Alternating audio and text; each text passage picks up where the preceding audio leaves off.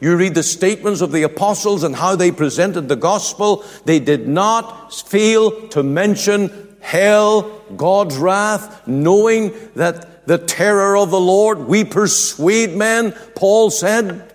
This was the, the undergirding burden of their souls. This is why we've come to talk to you. Not that you end up in hell, but that you be saved from hell and brought into the mercy of the living God.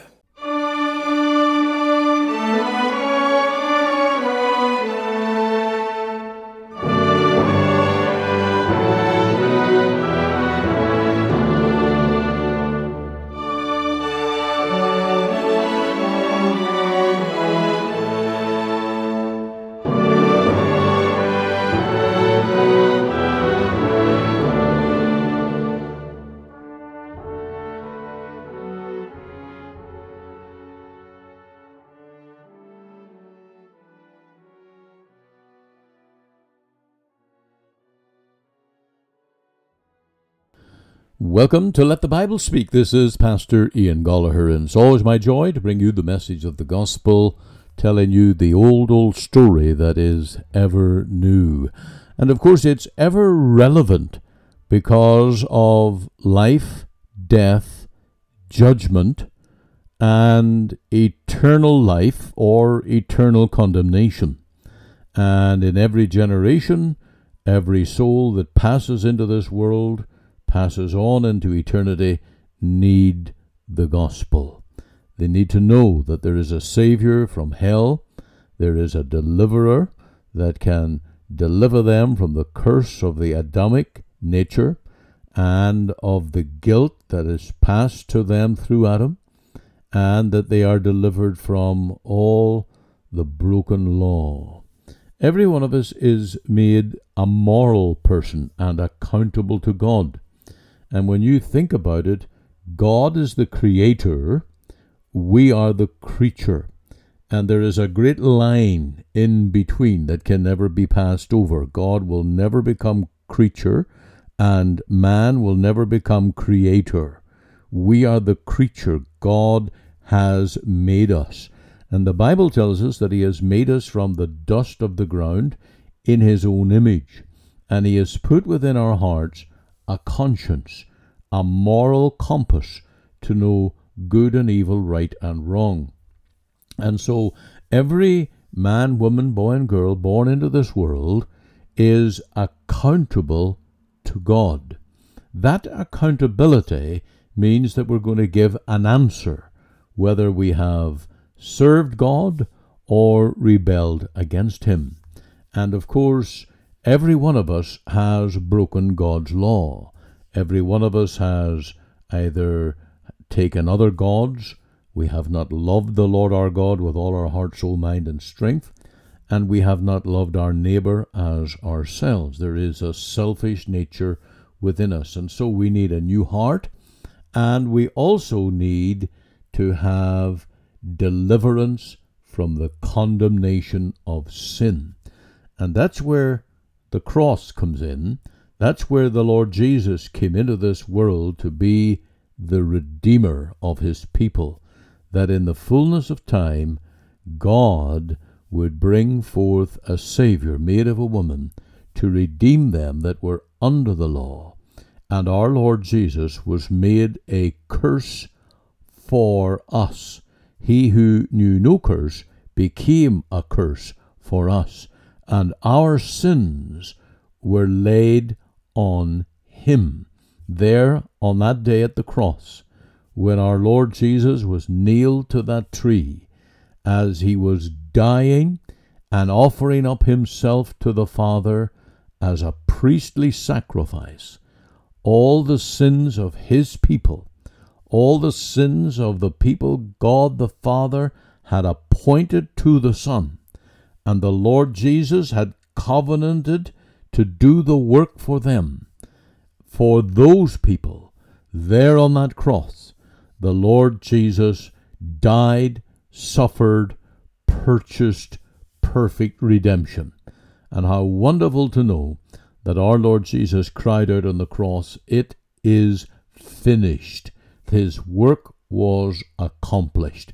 There's nothing more to do. And of course, this means that salvation now is a gift. The work is done. Christ did it on our behalf.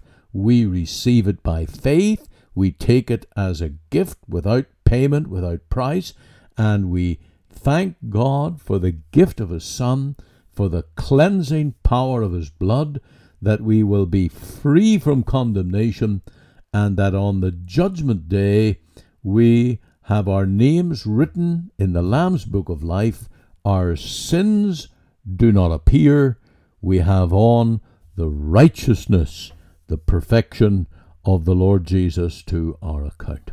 So, this is the wonderful gospel. And it's good news in light of the bad news that there's hellfire and condemnation for the wicked. And so, please stay tuned with us as we move now to our pulpit to let the Bible speak on reasons for eternal punishment. Reasons that the wicked perish in eternal fire. Stay tuned as we let the Bible speak. Word that we use in Sunday school to teach young people that God does not change. Immutable. God cannot change for the better because He's God.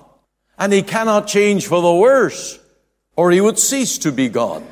It is impossible for God to change. Or as it was said of our Lord Jesus, he is the same yesterday, today, and forever.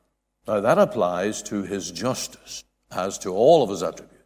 Inflexibly. That means he cannot be a judge of jelly. He cannot be a judge that judges arbitrarily, depending on the mood of the day. You know, if you were a, a victim or accused and brought into court, and you'd be praying, Lord, I hope, I hope that judge is going to be in a good mood today.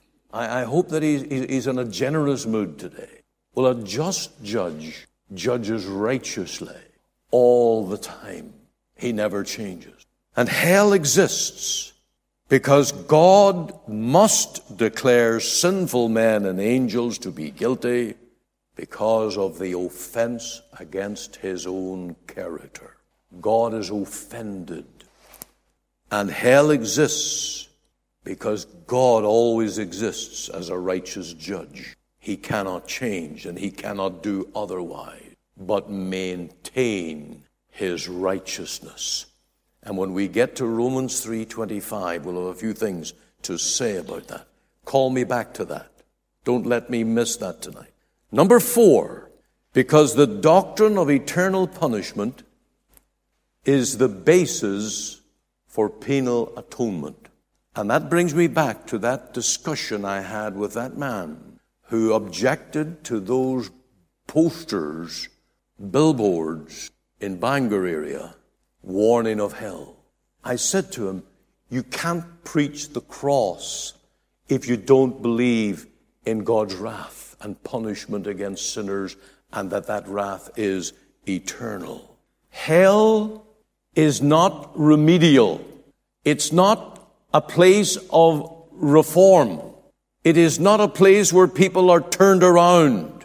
Now, I'm coming back to W.G.T. Shedd here again, and bear with me in this quite lengthy quote. This is point number four.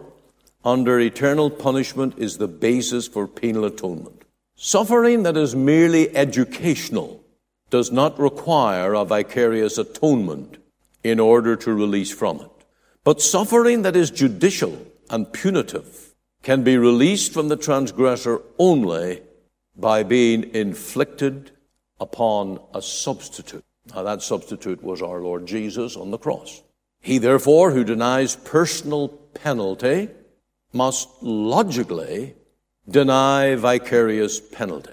If the sinner himself is not obliged by justice to suffer in order to satisfy the law he has violated, then certainly no one needs to suffer for him for his purpose.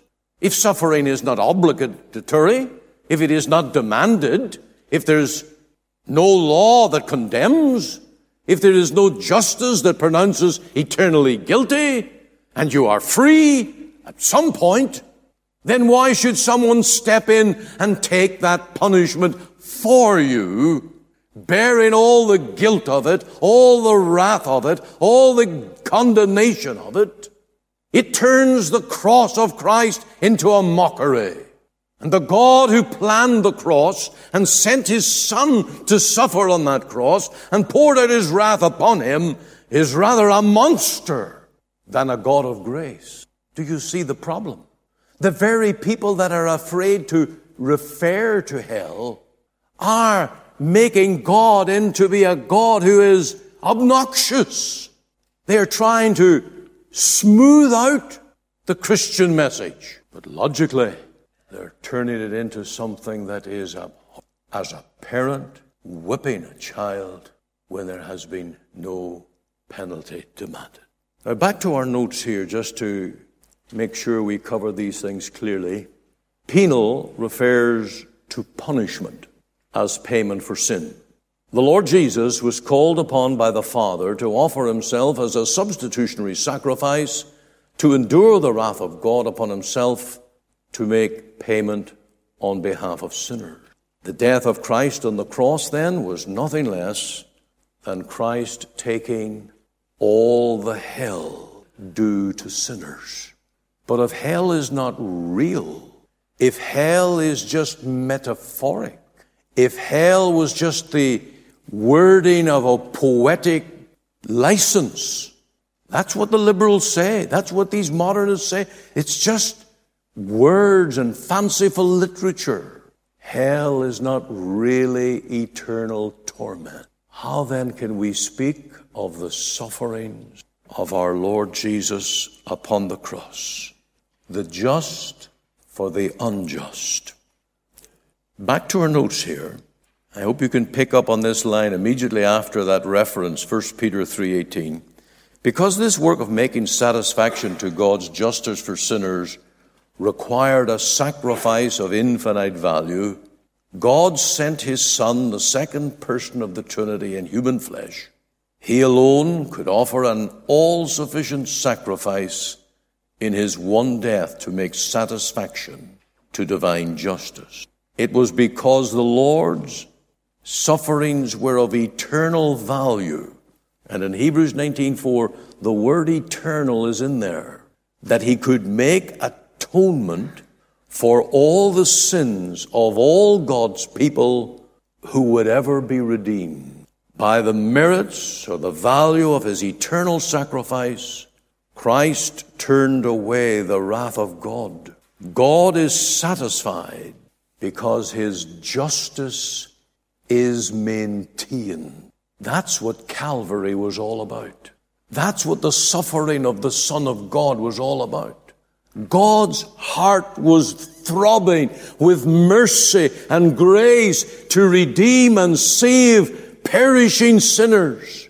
But his justice cried out, condemn, condemn, destroy. They are unworthy of anything else. But God found a way to redeem my soul. He provided a substitute to take the sinner's place and upon the substitute was laid all the hell that was due to guilty sinners. And our Lord Jesus on that cross offered up his soul as a sin offering to make satisfaction, to satisfy God's justice. And so at the cross, justice and mercy kissed each other. That's Psalm 89. Justice and mercy kissed each other. They were united.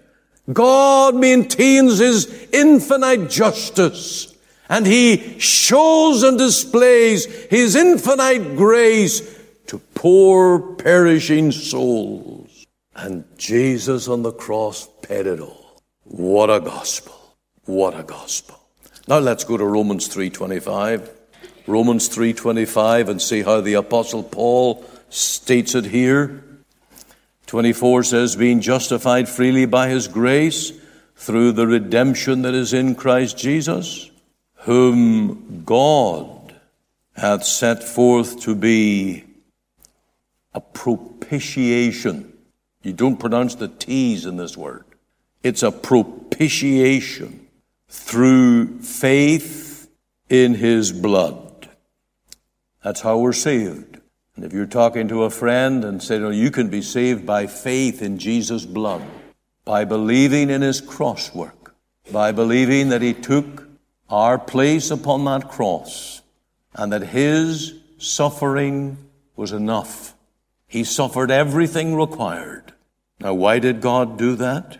Verse 25 says, to declare his righteousness. He remains holy.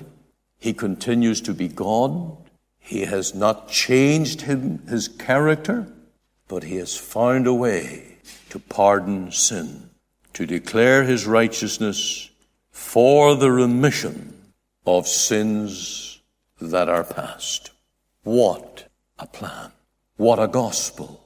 And we're called to go forth and preach it. It brings me to point number five tonight. Because the doctrine of eternal punishment was behind the early church's burden for evangelism. You read the book of Acts, you read the epistles of the New Testament, you read the statements of the apostles and how they presented the gospel. They did not fail to mention hell, God's wrath, knowing that the terror of the Lord, we persuade men, Paul said. This was the, the undergirding burden of their souls. This is why we've come to talk to you. Not that you end up in hell, but that you be saved from hell and brought into the mercy of the living God. If a man's soul is set on a circular course of rebirth, and if he misses it the first time and he might get it the second time or the third time, well, we wouldn't be so worried. But my friend, your life, you're born once, you live once, you die once, an eternal state is a once done affair. There's no return. That's what our Lord Jesus taught in that parable of the rich man and Lazarus. There's a great gulf fixed, and there's no way back. No way back for Lazarus either. Not that he would ever want one. After his worldly misery, to be in heaven, he would never want back. But you read of the rich man in hell and he wanted someone to go to his five brethren and testify unto them. Oh, he believed in evangelism now. He wanted someone to warn them. Is there not here the exhortation in your heart? Is there not the voice to your soul? We must now warn them now. It's time to warn. It's time to win people lest they end up in this place of perdition. And so the ministry of the Lord Jesus was faithful when he told this amazing parable. In Matthew 7 and the wonderful, wonderful Sermon on the Mount, he said, Enter ye in at the strait gate, for wide is the gate, and broad is the way that leadeth to destruction, and many there be that go in thereat. And no one has ever come back from hell. There's no way back. There's no return from hell because there's no repentance there. Everybody remains a rebel in rebellion to God. They curse God, they blaspheme God in the very torments that they endure. You read that in Revelation 16. There's no righteousness to be had in hell. There's no way to clear the slate. There's no cleansing blood in hell. There's no way to be washed from our sins. Revelation 22:11 says, "He that is unjust let him be unjust still. And he which is filthy, let him be filthy still. And he that is righteous, let him be righteous still. And he that is holy, let him be holy still. Eternity is an eternal state, no change. 10,000 years, no less days of torment. There's no good news of the gospel in hell. No one will come with a gospel tract and say, there's a way of escape there's a way to leave this place and be free. It'll be a place of awful regrets. I wish I knew. Of course, the light of creation warns every man. The Bible warns every man. And we are sent to preach the gospel to every man. And that brings us to the preaching of the cross. That's tomorrow night. I said to Beulah today, I can't wait until tomorrow night. I was so burdened about preaching this one. This one weighs heavy. This one bears us down with the awful weight of God's righteous judgment upon the wicked. And we see that wickedness in the world around us. We see the, the delight that men take in things that are dark and hellish, blaspheming God. And we see the ways of men and it depresses us. But we have the message of the cross. And we have the joy of going to our friends and, and neighbors and telling them there is a Savior from sin.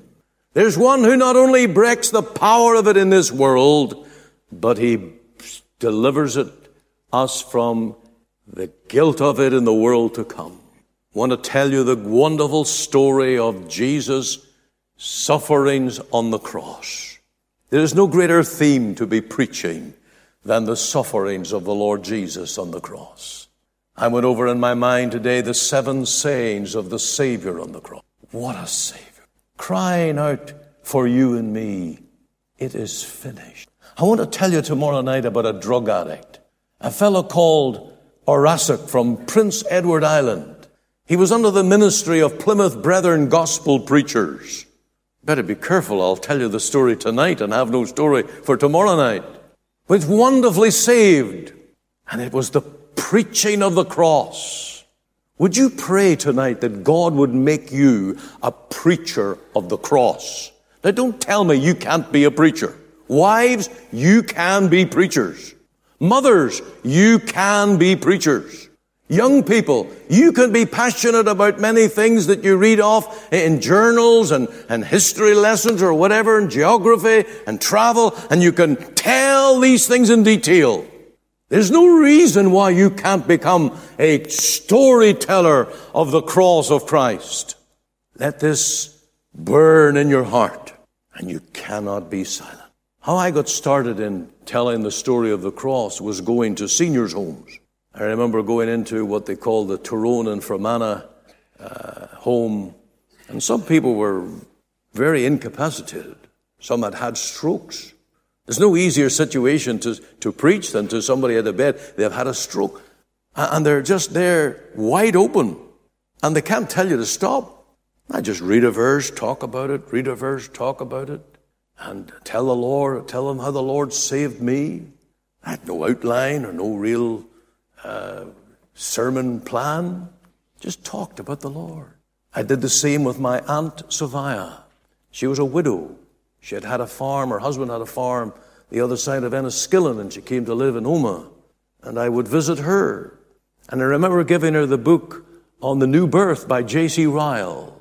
There is a great evangelistic tool, by the way. It's available on Amazon. I just checked it last week on paper, hard paper copy, I don't think, but hardback, paper copy, and Kindle. You can get it in Kindle for about a dollar ninety-nine. Might be about a pound for you. A wonderful exposition of the gospel. And in his wisdom, he starts with a hardened heart. And then he gets to the new birth. And do you ever know that in John 3, that when the Lord Jesus wanted to explain what it is to be born again, he ended up at John 3:16. As Moses was lifted up in the wilderness, as Moses lifted up the serpent in the wilderness, even so must the Son of Man be lifted up. That's John 3:14. And then John 3:6, for God so loved the world. So how do people get born again? You take them to the cross. There's a mystery power in the cross. It's like those who were bitten by the serpents in the wilderness. They were to look to that very brazen altar or serpent. And as they looked, they were healed. And the great secret of this denomination, and Andrew Simpson and I were just talking about this last night. There's a people in Canada in Reformed churches that have all of this hyper Calvinistic theology, but they don't get the gospel of the cross as they ought. Now, if you said to them, do, do, do you know that Jesus died on a cross? Yes, they would say that. But there is an amazing blessing in a preacher who has a passion to preach the cross. And you know that's the secret of the Free Presbyterian Church wherever it has gone. And I think this congregation has been so blessed with such preaching from its earliest days. And what a great thing to see the Reverend McKee and hear him preach the cross. What a blessing. What a power. Now, will we evangelize? Let's pray tonight that God will work these things in our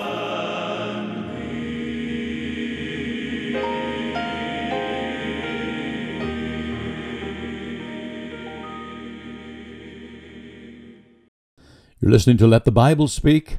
I know that today's message has been fearful.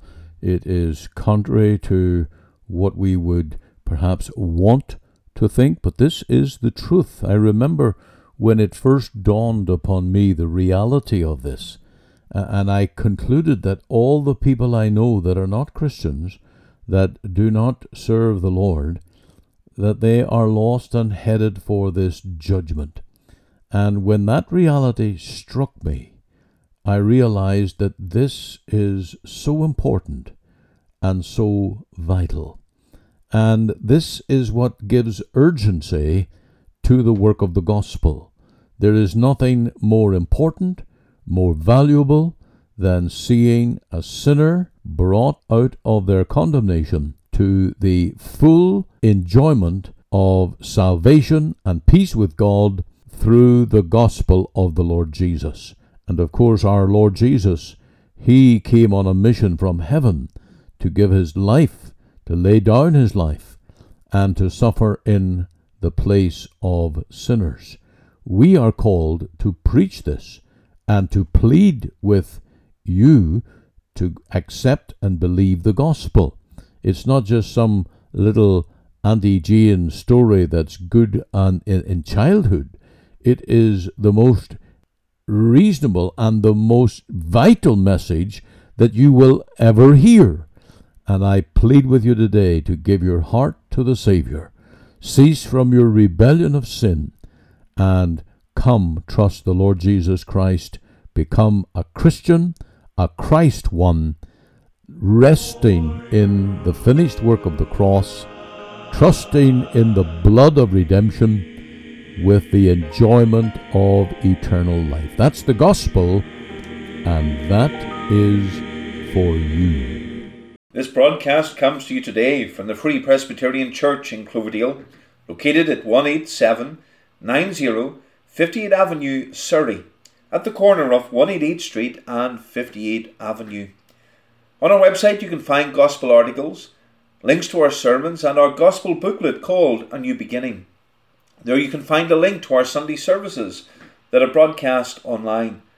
For all this information, please go to our website at cloverdalefpc.ca. You're warmly invited to attend any of our Sunday services at 10:30 a.m. and 6 p.m. to meet with us as we worship God and to hear the preaching of his precious word. We also meet for Bible study and prayer at 7:30 p.m. every Wednesday evening. Our Sunday School for Children and Adult Bible class meet every Lord's Day from September to June at 9:30 a.m. You can contact us using our office number which is 604 576 1091. Alternatively, you can email me at pastor.cloverdalefpc at gmail.com. Again, for all this information, please go to our website at cloverdalefpc.ca. Our burden is that you will hear and understand the gospel that will lead you to know the Lord Jesus Christ and his great salvation. And this is Pastor Andrew Fitton. Thank you for listening today, and be sure to listen Monday to Friday at 5 a.m. and 5 p.m. and on Sundays at 9:30 a.m. on this station for our full or church service as we worship the Lord through the ministry of His Word.